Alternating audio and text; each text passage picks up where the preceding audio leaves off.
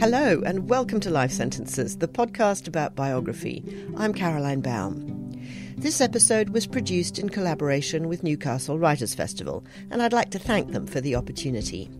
Today, I'm thrilled to be talking to the author of one of the most acclaimed literary biographies of recent times, Heather Clark. Her new biography of poet Sylvia Plath is called Red Comet The Short and Blazing Art of Sylvia Plath. In it, she does a phenomenal job of refocusing and rebalancing previous biographers' obsession with Plath's death by suicide at the age of 30. Instead, we get a close up focus on her ambition, her prodigious and often groundbreaking output, the key relationships that shaped her as a woman and an artist, from her maligned mother Aurelia and husband, poet Ted Hughes, to her friends and even her psychiatrist. And Clark shines a fresh light on the themes and symbolism that give Plath's work such enduring power as a poet and as the author of her novel, The Bell Jar. Clark's take is a refreshing riposte to the mawkish fascination with Sylvia as a tragic figure. It's incredibly granular in its detail, sometimes giving the reader a day by day account, sourcing corroboration from many of the key people in Plath's life.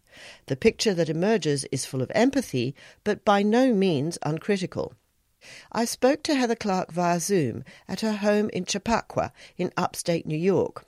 When we started, it was light in her airy conservatory, but by the time we finished, it was dark.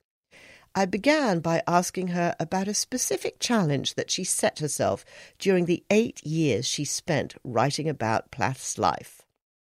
So I made a mental note to myself as I was embarking upon this project not to use words like fragile, doomed, hysterical, uh, words that that conveyed a sense of yeah i mean fragility and passivity and pathology frankly. Because part of the reason i wrote this biography was because i felt plath had been pathologized in previous biographies and that her name had become synonymous with madness and tragedy.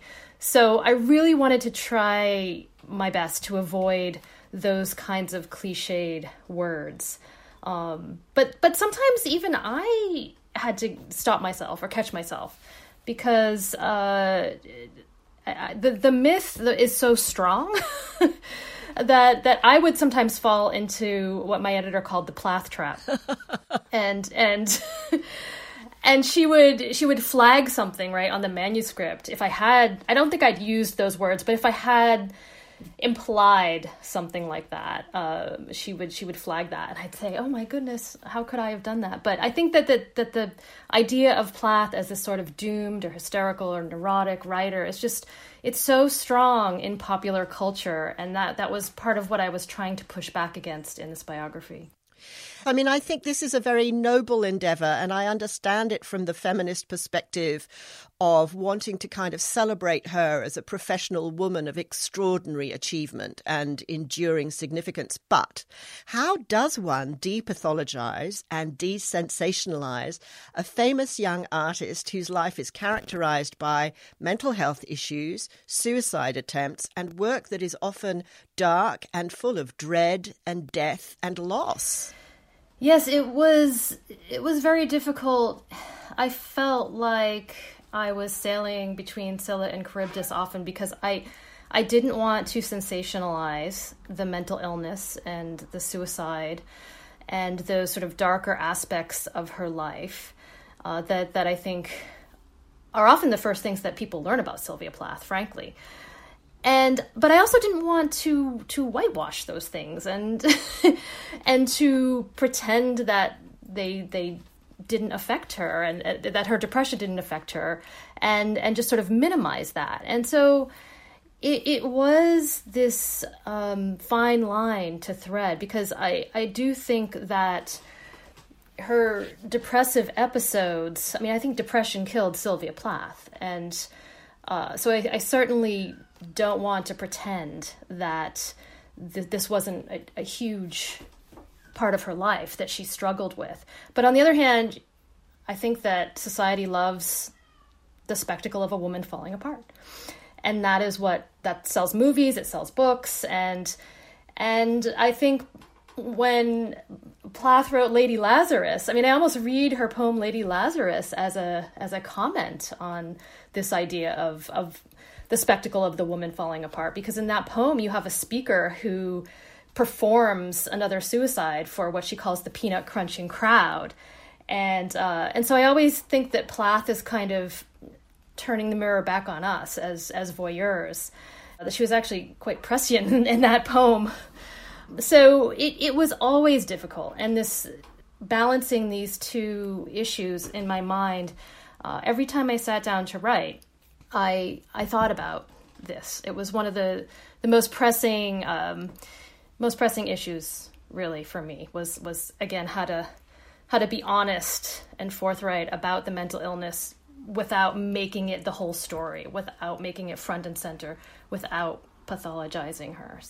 You show us that when she was alive, she was alive 150%. I mean, she had such a huge appetite for every aspect of life that her vitality is a really strong force, I think, in your book. Well, good, because that was one of the aspects of Sylvia Plath that I wanted to showcase. And uh, I, I don't know that we we've had enough of that because to me she's such a cerebral writer. She's such a witty writer. She's funny. Uh, her humor is is so often underestimated, I think, or not appreciated, especially in the bell jar. So to me she's someone who is so alive and that is part of the irony i think when when we think about plath as this sort of avatar of darkness and, and doom and uh, I think it was Maggie Nelson said to be called the Sylvia Plath of something is a bad thing right? You you don't want to be called the Sylvia Plath of. And I was sort of trying to to change that. And I have to pay homage here to Hermione Lee because her biography of Woolf Virginia Woolf I thought it was a blueprint for me in a sense because here was another writer who had suffered from mental illness, who had died by suicide, um, and a lot of similar issues going on. And uh, Hermione Lee just wrote a, a, brilliant, erudite biography that did not pathologize Woolf's li- life and took her seriously as a writer. So, um, so I was sort of looking to to that, and of course, Hermione Lee's quote that if I could have had it pinned up on a bulletin board in front of me while I was writing this book. I would have if I had a bulletin board in front of me, which I don't. But she says that women writers whose lives involve mental illness, self harm, suicide, sexual abuse are often treated biographically as victims or psychological case histories first and professional writers second. And that quote was so important to me as I wrote this book about Plath, and I really tried to treat her as a professional writer first, in Hermione Lee's words. Let me ask you, Heather, about the access that you had, because in the past, biographers have come up against the various estates that are involved in the custodianship of the Plath papers, and that has often been a very adversarial and very difficult path, you seem to have had a kind of charmed access to anything and everything that you wanted. So, can you tell me about how that was negotiated, how the trust was built up, and what you got access to that people have not seen before?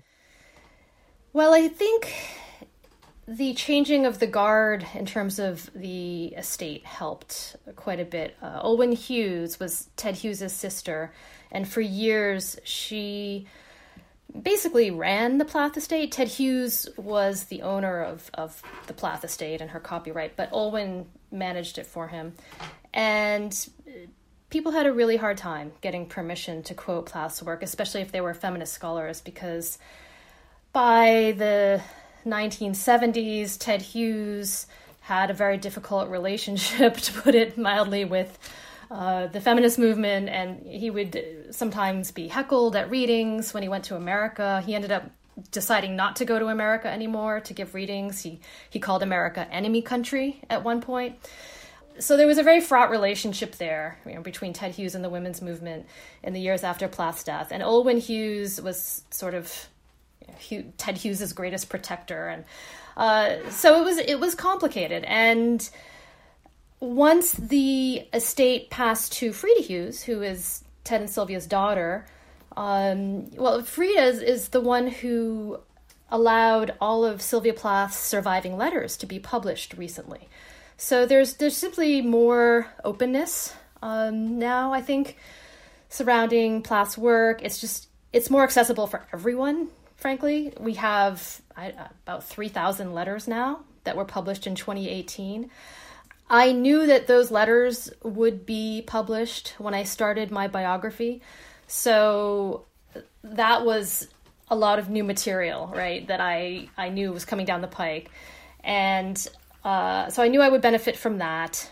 And I also received permission to scan all of Plath's unpublished papers uh, from Frida Hughes in the various archives that hold her work. And also, the, this was serendipity, but a brand new archive came to light in 2019 and this was the archive of a woman who had started a Plath biography in the 1970s, early 70s, and she never finished it. Her name's Harriet Rosenstein. And uh, there were all kinds of, it was like a treasure trove of, of anecdotes and interviews and um, all kinds of new information that I think helped us shed a lot of light on, on Plath, her writing, her uh, medical treatment, things like that. And all of these people had been interviewed, as I said, in the early 70s, so their memories were much fresher. And so this Rosenstein uh, archive was was a, just enormously important to me. And and uh, so I was the first. It was just luck, but I was the first biographer to be able to use information from that archive, and I you know it just deepened our, our understanding of who Sylvia Plath was.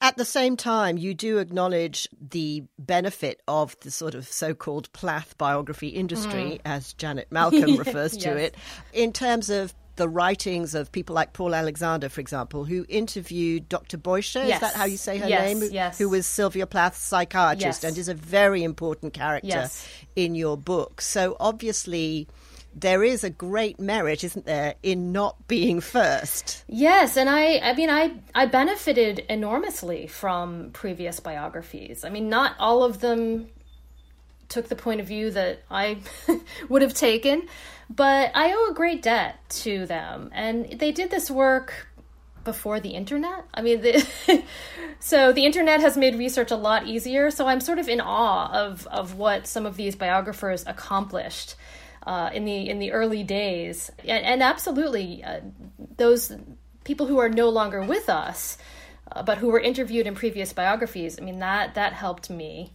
enormously. Um, I don't know. I go back and forth because I think mine was the eleventh biography of Sylvia Plath. Uh, last time I counted, it was number eleven, and I used to be so terrified of writing the first biography because I, you know, I discussed this with my biographer friends, and I said, "Oh, I could never do that because it would it would just be so much work." And and now I now that I have written the eleventh biography, I sort of think that there would be an incredible freedom actually in writing the first biography because I was often reacting to to other other people's narratives and stories and trying to offer a corrective and I just thought oh how I read I read the uh, the Adrienne Rich biography recently which was the first and I, I just envied her I just thought oh how wonderful to be able to to forge your own path and, uh, and I thought oh if only Sylvia had had this kind of a biographer first, right? She, you know, um, Hilary Holladay, wonderful biographer. So, um, so I guess I go back and forth with that, whether whether I was I benefited from the previous ten biographies, or or did it did it kind of um, slow me down or push me in a direction I maybe wouldn't have gone? I don't know, but it's something I think about. Well, I mentioned Janet Malcolm there. Now, of course, Janet Malcolm famously calls biographers burglars. Yes. And I was just wondering when you are thinking about a biography in terms of material evidence, is there ever anything off limits to you ethically is there anything that you ever think, I can't use that? I can't do that. I can't go there? Yes, there were things that I did not put in this biography.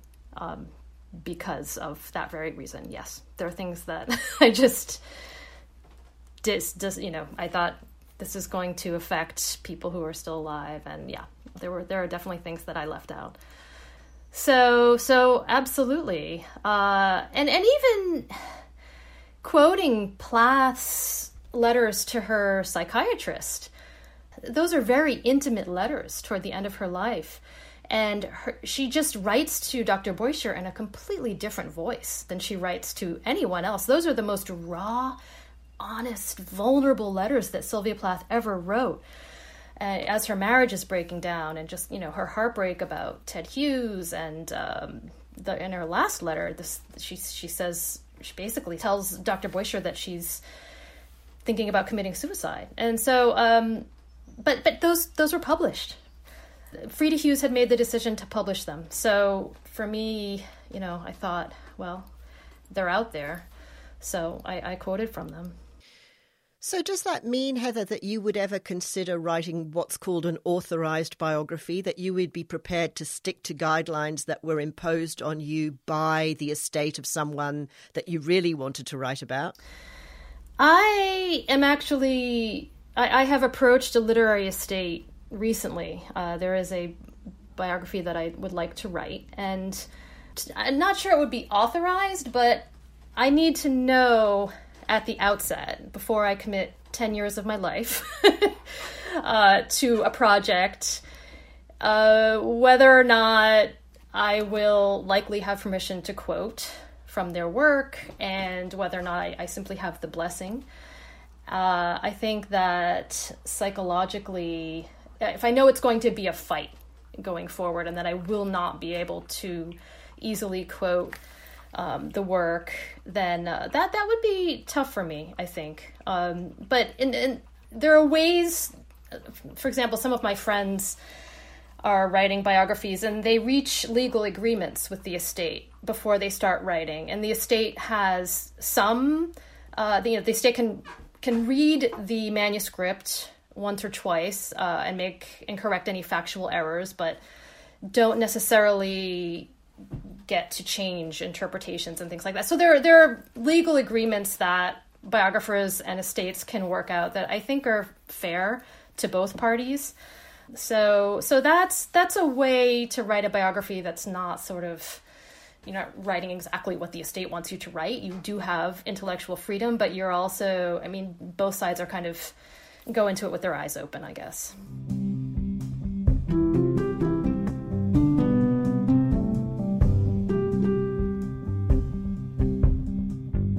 Obviously, biography has become a very, very hot issue in the last few weeks and months because of the debacle around the Philip Roth yes. biography. Oh, yes. And one of the aspects of that that perhaps hasn't had as much attention as the others is the idea that one biographer gets access to the material, and then, in the case of Philip Roth, in agreement with his agent and his executor, Andrew Wylie, the decision is apparently that the, the papers are then burnt, or some of the papers are then burnt. Now, Ted Hughes burnt uh, Sylvia's last journal.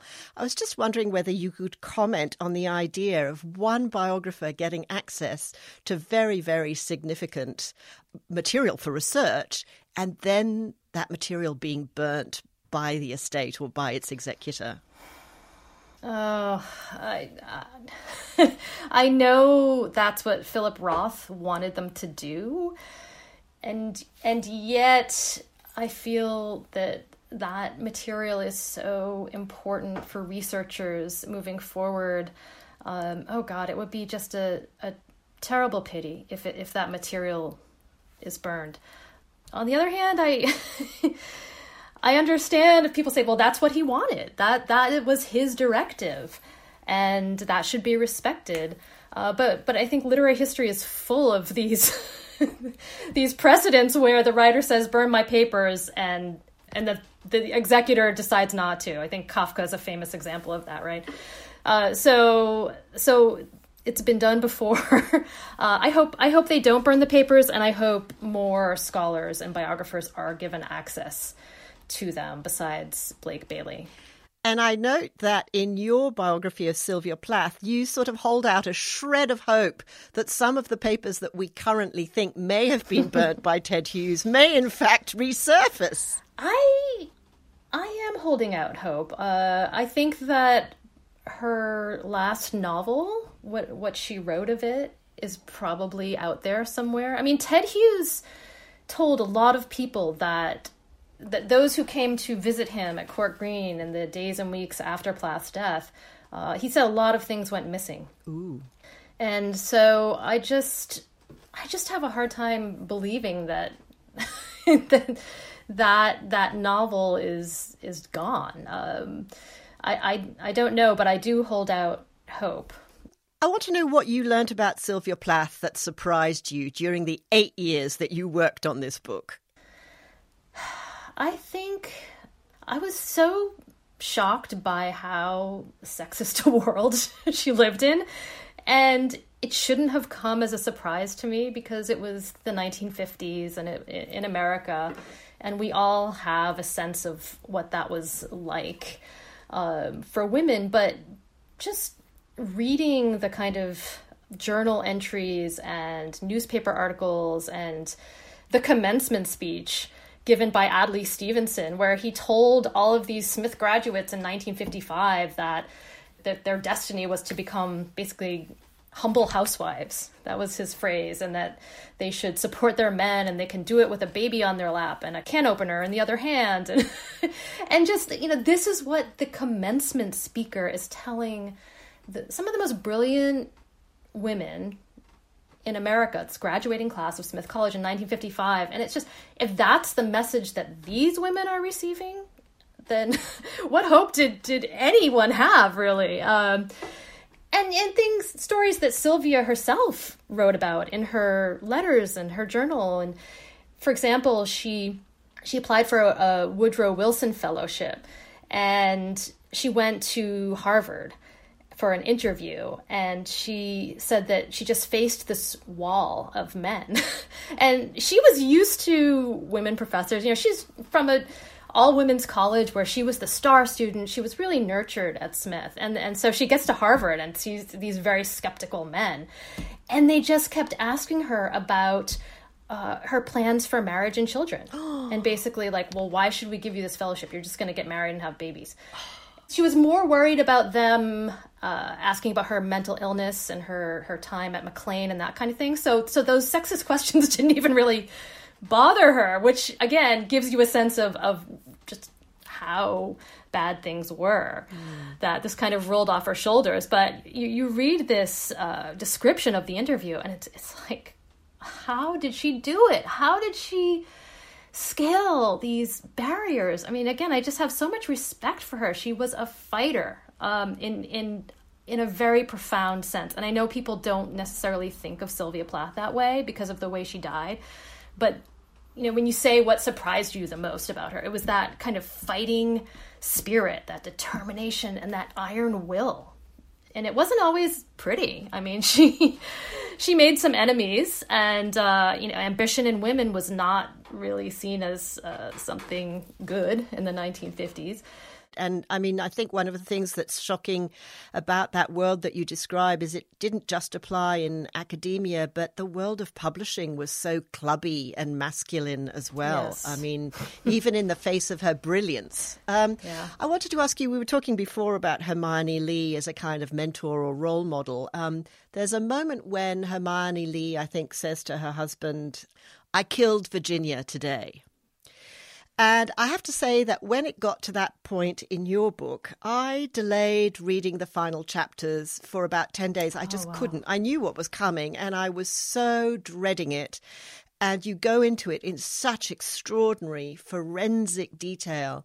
What was it like for you, Heather, writing those final chapters? I'm imagining you possibly writing them in tears. They were, without a doubt, the hardest parts of the book to write. I it, it was very it was extraordinarily difficult to get the right tone. I, I guess um, I I wanted to approach her last days with the appropriate sense of compassion, uh, but also intimacy. Um, I guess I wanted to give people an understanding of what would lead her to do that. And I, I felt like I understood when I got to that section, uh, and especially because it was very clear to me, not only from her last letter, but other reasons, it was very clear to me that she was terrified of being institutionalized. And in those circumstances, um, if one feels one is losing one's mind and one is going to be put into a mental hospital, and again, this wasn't going to be McLean, right, in London. This was not going, she was not going to be picked up in a limousine uh, and driven to the poshest mental hospital in America, which she had stayed in 1953. This was going to be something different. She didn't have the money to pay for a private institution, and she wasn't about to ask her mother or her benefactress Olive Prouty for for that. So she, you know, she just she saw a very grim future for herself, um, and so there was a sort of lucidity in that sense. Um, and again, I don't I don't want to romanticize it at all. She was gripped. She was in the throes of depression, but I I guess I just wanted to to help the readers understand uh, this this terror of being institutionalized, this terror of um, what what she might endure if she is institutionalized again. Shock therapy. She she was deathly afraid of shock therapy. She had uh, endured it in 1953. Uh, she'd had a botched experience. There, were, she had uh, received botched treatment, and I I think that was traumatic for her. So there were, and she was on all kinds of um, medications that I learned more about from the Rosenstein files, and and I think, as in Virginia Woolf's case, I think it's hard to separate um, the depression from the medication, and was the medication making the depression worse, and and what was that relationship? Because a lot of these drugs, their interactions were not well understood at the time, so. So there are these other questions, I think, surrounding uh, those final days that I, I, guess I just wanted to th- those issues to be in people's minds as as they read. Well, they they were, and um, you wrote about it incredibly movingly, but at the same time with a kind of very calm detachment which in a way sort of amplified the tragedy and i you know i have to use that word yes, at this it, point it is it was of the meticulous care with which she prepared the room sealing it off thinking about the children, choreographing the act, and that final interaction with the neighbour. It is all just desperately sad. It is. Um, changing gear for for a moment, I'm very fascinated by the detail that you give and the portrait that you paint of the relationship between Sylvia and her mother Aurelia, because her mother has come off very, very badly yes.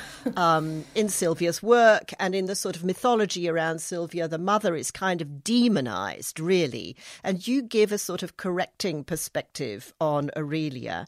But at the same time, I did wonder you know, there's a moment, I think, when Sylvia has gone to summer camp and she's writing to her mother three times a day. I mean, in common sort of jargon of self help language, would we say that they were codependent?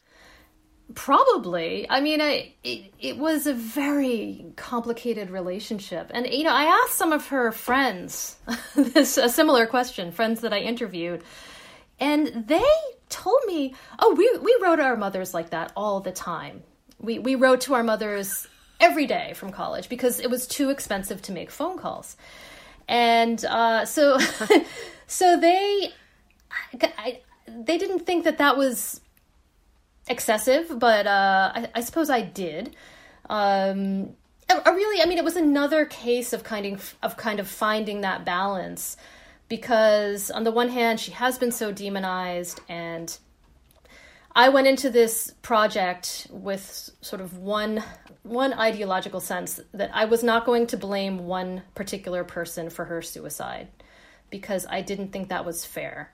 So I didn't want to quote unquote blame Sylvia's mother, and uh, and yet I it was a difficult relationship, and Sylvia did feel pressure from her mother to achieve and succeed. And her mother thought that she was inspiring Sylvia when she brought up her, her, great grades and all of her prizes and publications. And then, you know, Sylvia understands that as pressure. So it's it's this sort of it's it's a difficult cycle, I think. Um, it's strange, isn't it? Because it's like a kind of chemical combustion that yeah. happens between them, like they're two elements that just cannot help yes. but sort of irritate each other. And yet, a lot of the time, I feel that you really validate and dignify uh, Aurelia's considerable sacrifice for Sylvia, the way she was always able to find money to send to her, even when she had none, and the way she was so proud and encouraging of a daughter that she had almost lost to um, suicide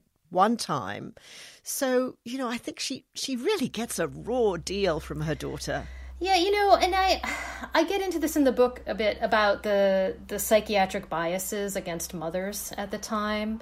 And when Sylvia was at McLean, uh, some of the psychiatrists there, maybe it was earlier when she was at Newton Wellesley Hospital, but some of the psychiatrists were questioning her about her potty training of Sylvia, you know, this sort of thing, and and and just this like this Freudian um, bias against mothers, and you can really see that in in some of the the psychiatry that Plath is is exposed to, and um, and also just the stigma against uh, the stigma surrounding mental illness is so strong mm. in the early 50s and Plath comes from an aspirational Germanic family. And one of Plath's neighbors, uh, who I interviewed, he told me that he had memories of his mother driving Sylvia and Aurelia to uh, get shock treatment at this particular hospital called Valley Head and and how she would come back and she would just Sylvia would just seem like a zombie and so different from the Sylvia that he was used to seeing who was so energetic and she loved to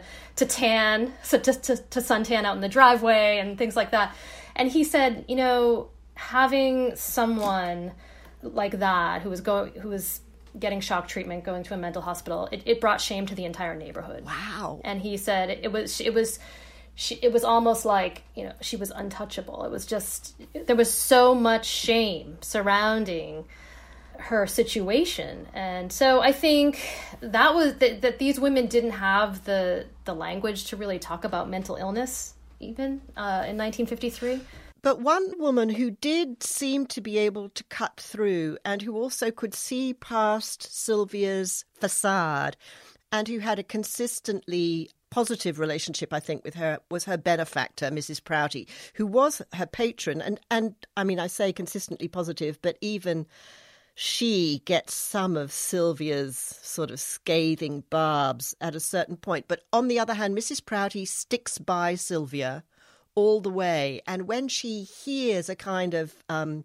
giddiness in Sylvia's tone in her letters, she recognizes it for what it is as a kind of you know, the upswing yeah. of mania. Yeah. And she always knows how to kind of compensate for that and warn Sylvia not to expect too much. Yes. So, can you talk a little bit about Mrs. Prouty? Because she's a fantastic character. Yes, I think I say in the book at one point that if if there is an unsung hero in Sylvia Plath's life, it is Olive Higgins Prouty because she played such an important pastoral and financial role in Sylvia's life. Um, she was the one who more or less bankrolled Sylvia Plath's education at Smith College.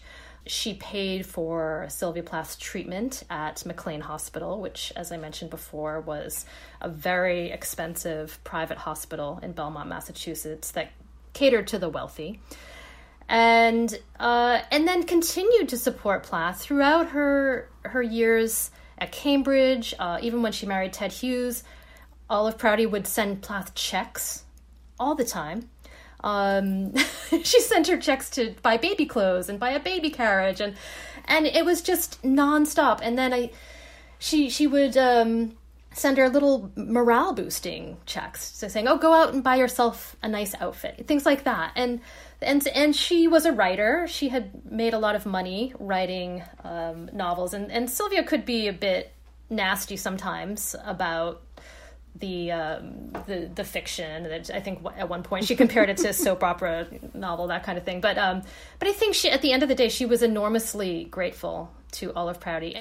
What I was curious about was what you thought of Sylvia's capacity for deep, intimate female friendship with women of her own age because at Smith she does have roommates, she does have friends, but because she is, I have to say, quite predatory when it comes to pinching girlfriends' men, their boyfriends, from right under their noses, yeah. very overtly, yeah.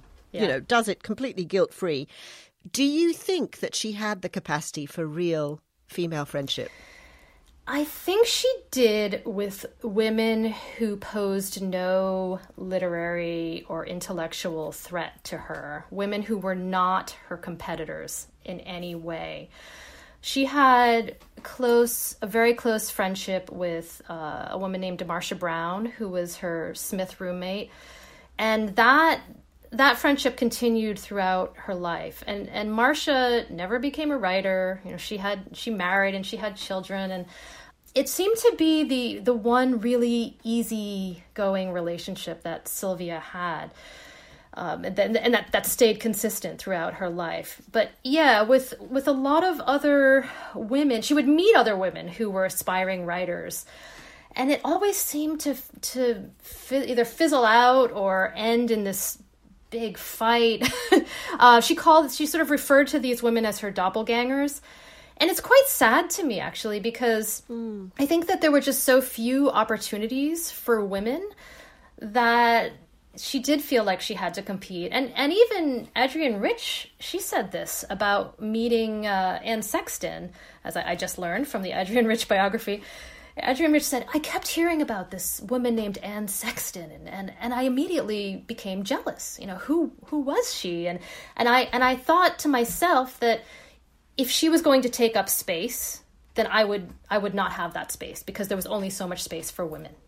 And so I think the same the, the same thing happened to Plath. Uh, a bit. So part of it is the again the systemic sexism sexism that she had to deal with every day. And, the- and also, I think when she gets to Britain, there's this kind of cultural clash in that she appears too made up, too well dressed, trying too hard, rather flashy. And everything about British women at that stage in the 50s is very austere Absolutely. and very understated. And there are codes of behavior that she clearly doesn't yeah. get. And so women who could have been her friends there turn away from her. Yeah. Again, it's, it's, that's part of the, um, the, the tragedy. English women seemed to want nothing to do with her. Um, and some of the uh, American and South African and, and Scottish women befriended her a bit, but but there were there were problems even with those friendships, and she was kind of left with the men. And and again, this is Cambridge in 1956, 1955. She wanted to be one of the the top campus poets, but there was no group of of women poets who would sit around at the Anchor pub and and quote Yeats all day. I mean, she she she kind of had to latch on to um, the men, Ted Hughes and his friends. They were the band of rebel poets that she she she wanted to kind of you know circle their orbit, I guess, but. But yeah, she she didn't want to circle. Yeah, she wanted to be. She wanted to be a star. yeah, yeah, well, let's just talk for a moment about the men before Ted, because in your book it's very clear there are men before Ted, and men. then there's. Yeah. There are a lot yes. of men, and I wanted to ask you about that. I mean, at one stage, she's she's dating multiple men. She's still a virgin, we find out, but she's kind of heavy petting, yeah. which is not an expression that we use right. anymore, but you know, she's going all the way except. Yes. Um, and she's seeing multiple men and she's playing them off against each other and she's corresponding with them and she's visiting them in different parts of the country. And it sounds so frenzied. I wondered whether you thought that she was a flirt, a tease. You know, yeah, the, the relationships were, were almost Byzantine at one point. and and that's probably the part of the book that I cut from the most. I mean, there was there was even ah. more. There was even more that that did not make it into the final uh, version. Yeah, it's it's a bit overwhelming for the reader. I I think part of it is it, it has to do with her anxiety about finding a literary partner, about finding an, a husband who is going to respect her desire to become a great writer.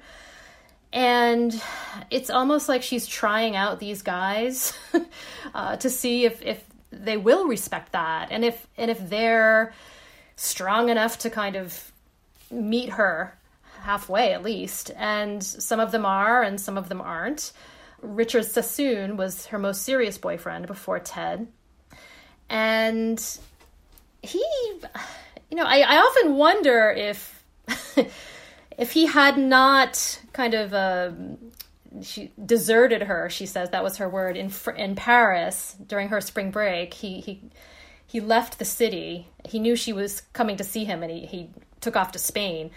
Uh, if that hadn't happened, I'm not. I don't know that she would have gotten together with Ted Hughes um, because she rushed back to London into Ted Hughes's arms uh, as she was on the rebound. So I, I, I do wonder if, if Sassoon kind of could have changed literary history in that sense, but uh, but I think I think that, and she she liked sex. Um, she yeah. really did. And she was very proud of being sexually quite liberated. Yeah. And she refers to the tarty side of herself. Yes. and she also dismisses um, her rival, Assia, as being a sort of, you know, yes, very beautiful, but kind of desiccated and very limited or straight in terms of her sexual proclivities. Yes. So, I mean, obviously, again, you know, in terms of talking about chemistry, the combustion between her and Ted, in terms of their similar libidos, was extraordinary. Yes. I mean, I think at one point she says, we made love like giants or something like that. I mean, it was. I yeah, the the sexual chemistry was there from the moment they met, and she bit his cheek, and he took the head scarf off of her head, and and um, and she really respected him as a poet as well. And he respected her. And so that not only was there the the sexual chemistry but at least in the beginning well i think actually all through the marriage just a, a mutual respect for each other's work and ambition and, and all of that. You see her more as a surrealist poet than as a purely confessional poet. I mean, yes, she writes about family, trauma, uh, marital problems, jealousy, sex, but she also writes about war and history mm-hmm. and much bigger themes. And can you just say something about what makes her to you a surrealist as a poet? Yes, I think that one of, I mean, part of the Plath myth is her her iconic status as a conf- quote unquote confessional writer. And I don't I don't want to dismiss that, but I think that she wasn't confessional necessarily in the same way that Anne Sexton and Robert Lowell were confessional. I think that Plath used uh, actually a lot of modernist techniques. Um, her poems are full of classical heroines, and she almost wants to distract us uh, with with these speakers who are not Sylvia Plath. I mean, even though she's writing about things like suicide and, and mental illness and depression, her speakers uh, often are, are very different from quote unquote Sylvia Plath. So I think. Uh, she was very inspired by the surrealist paintings of Giorgio de Chirico, for example, and she she wrote about his influence on poems, her poems, uh, like the Disquieting Muses, um, that was written after his painting.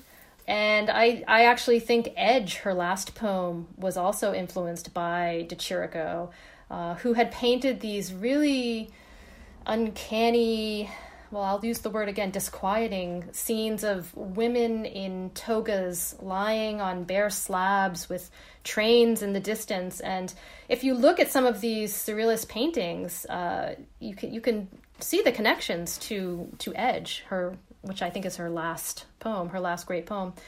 So um, I think she she was enormously inspired by modern art, surrealist art, and that that doesn't always get through um, because I think the confessional label it it has the effect of making Plath seem like a narcissist, right? That she only cares mm. about her inner crises and that she doesn't have a political imagination and that she doesn't care about history or what's going on outside and and uh, and and and I'm not I'm not making that up. A lot of critics wrote essays about her, especially in the 1970s, kind of taking on that point of view, right? That she's this sort of narcissistic confessionalist poet.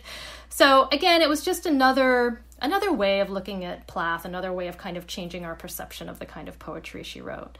What you're saying there about the way critics in the 1970s did that, I mean, that's a way of diminishing the impact of her work and relegating it to this kind of cozy little corner and making it domestic. You know, it's women's Yes. poetry, isn't it? yes. Yes, and I, and I should say I, I'm not talking about feminist critics who really celebrated her work in the 70s and 80s, but people like Harold Bloom and um, even Joyce Carol Oates and Elizabeth Hardwick. Uh, so you know, they took these kind of adversarial positions against Plath. I think Hardwick wrote an essay where she said that in the end, it's it's Plath's body there on the stage, as if Plath had had planned her suicide to be part of this grand finale, and it, it just you know it's she took her life because she was depressed.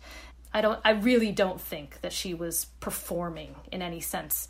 Um, it was not performance art, and I felt. I feel like sometimes her death is read through her last poem, "Edge," as almost like this this kind of grotesque performance art, and I no. no. I guess I guess just going back to her body though for a moment. I mean one thing that you can't argue with is that she definitely pioneered a particular kind of poetry about motherhood or Yes. a depiction of motherhood that we had never seen in poetry before, which included miscarriage and abortion. yes. Um, and I think it's really interesting to try and work out whether she was a feminist or not mm. in relation to her body of work. Because, for example, her psychiatrist, Dr. Beuscher, thought she was not a feminist. And yet she has become, for many women today, a sort of feminist icon. What do you think? This is such a complicated question. I, I think that it's obvious. Okay. Sylvia Plath died a week before The Feminine Mystique was published. Yeah. About a, about a week before that came out. And so she did not even have an understanding of the word feminism in the same sense that, that we do. And so, and she, she reassured her mother that she wasn't going to be a career woman. She was really repulsed by the cul- the culture of spinsterhood at Newnham College, Cambridge. Uh, she could be very cruel to quote unquote barren women or women who had had abortions and and things. So uh, there are these things that don't quite square with Sylvia Plath, the feminist icon, and yet, and yet, I think her feminism was the sort that she didn't want to be told that she had to choose between having a career and having a family. And that she didn't want to have to make that choice. She thought that was unfair. She was very angered by the sexual double standard. So there are all the there are other parts of her life where she did have a kind of proto-feminist consciousness. So I and I think that the sense of anger that we see in the Ariel poems where she she kind of inscribes female anger into the poetic lexicon as she's writing about motherhood and and uh, maternal ambivalence even which was shocking. And maternal joy as well but yeah miscarriage. I mean she read a poem about miscarriage on the bbc in 1961 and introduced that poem as very clearly a poem about miscarriage. So she embraced these public taboos and i think pushed poetry forward in that sense. So i really give, give her a lot of credit for that. And I, you know adrienne rich she before she had this reawakening as a feminist i mean she was very much like plath. She she had three children. She was a housewife. Um, she was quite happy to take on that domestic role for several years. And then of course second wave feminism comes along and she's completely transformed by that. So i do sometimes wonder if plath had lived through second wave feminism you know would she have gone in the same direction as Adrienne Rich. It, I wonder. I don't know. No, none of us do. It is it is very no. very um, tantalizing to think about that. Do you think that one of the problems for her was this desire that she had? You know, we were talking before about how when she was alive, she had this vitality and appetite for everything. Do you think that part of the problem, though, was a desire for perfectionism, and that she was straining to be a domestic goddess, a perfect mother and wife, a brilliant writer? She had social ambitions to run a glittering salon she yes. liked the idea of fame. She pursued the idea of fame. You know, but she was doing that at the same time as she was painting Germanic sort of hearts and flowers on chairs in a house in yes. Devon that had no yes. heating and was impossible to run. yes. Yeah, I mean it was the the pace of accomplishment is dizzying. I just wanted to stop her, to kind of grab her by the shoulders while I was writing this book and just say, just just take a break. You know, it's it's you, you don't you don't have to go full speed ahead with everything. And this was part of this was part of i think why she was able to break through those gendered barriers because she just had such a strong will and determination. But but yeah i, I think that it could also she could push herself into a corner. And and you see it in her journals and her letters where sometimes she says things like oh god i haven't done anything with my life. I i haven't gotten a phd that was always something. I haven't got i need to get a phd i need to learn german right? That was another perennial issue that that she she would always bring up when she was feeling unaccomplished. So uh, even in the last weeks of her life she's still bringing up that i i can't speak german. I've done nothing. So yeah i i do think that that was that was maybe part of the depression because when when she is brought low during these depress- depressive episodes, that's when she starts with all mm. of the self criticism that's so just well, it was deadly. I think. Yeah, that inner voice just does not let up, does it? One of the things that you, um, I think, bring to our attention or that you highlight that maybe people weren't aware of, certainly I wasn't, is the extent to which she had a real gift for managing Ted Hughes's career. It was like she was his agent. He wanted nothing to do with the world of money. He didn't want to sully himself with any of that. And she knew exactly where to send his poems and she kept track of all their, you know, rejections, acceptances. You, you know, you didn't get this accepted here, so we'll send it over there. She was absolutely fantastic at boosting his profile. And really, I think there's one uh, point at which he says that without her, he says, I'd be fishing off a rock in Western Australia. This is because he actually had a brother here in Australia. But I mean, really, she was like kind of a um, rocket propeller for his career. Absolutely. She knew how the game was played. He did not. Uh, he was very, and he didn't want to. He didn't, he didn't want yeah. to know. I mean, he was very open about that, and I feel like he he always gave her credit uh, for jumpstarting his career because he was a minor poet when she met him. I mean, he'd published in college magazines, but I think she she was incredibly prescient when she read his poems in that first issue of the St. Botolph's Review, and she had this feeling that he was going to be one of the greatest poets of his generation, and he was. And to what extent did she make him that? is a, is a question I think we all wonder. I think he did have the talent, of course, no doubt, but she channeled that and she mm. got him seen. and she entered his manuscript in this very important contest sponsored by Harper Brothers Publishers, and that's how The Hawk and the Rain was published. And she sent his manuscript instead of her own, which I always marvel over that. Uh, I think she she did put his career first, and again, she was pretty open about that, and she regretted it later. But she did, and she felt like his manuscript would win the contest and hers wouldn't. So she sent his. Um, what would have maybe she would have won? I don't know. the idea of a, a, poet laureate, which Ted became, of course. Yes. And and the idea of a public poet has kind of had a great sort of renaissance thanks to the extraordinary performance of Amanda Gorman at the inauguration. Do you think that Sylvia would have liked a public role for herself as a poet? I think she would have, actually, uh, because she wanted to be famous. I mean, to put it in a kind of vulgar way. Ted Hughes would maybe think that was vulgar. But um, she did. I, I think she wanted public recognition. She really hungered for public recognition. And she loved reading her poems on the BBC. She was always thrilled when she received an invitation to to read her poems and to talk about them. And she was thrilled to be on a show called the the Poet's Voice uh, which was public recognition of, of important modern poets. So I, I do think she would have enjoyed being um, being a kind of public poet in that sense, and I think she would have risen to the occasion.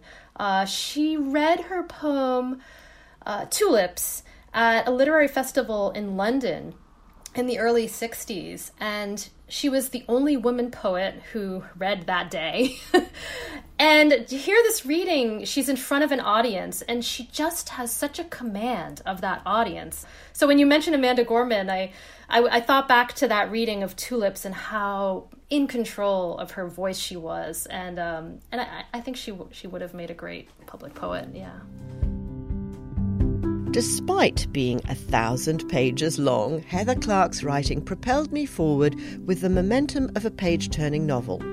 I found reading this biography was absolutely engrossing, immersive, and very moving. Critics have praised it as a significant and monumental achievement in scholarship while also being very accessible. It was recently nominated for the Pulitzer Prize.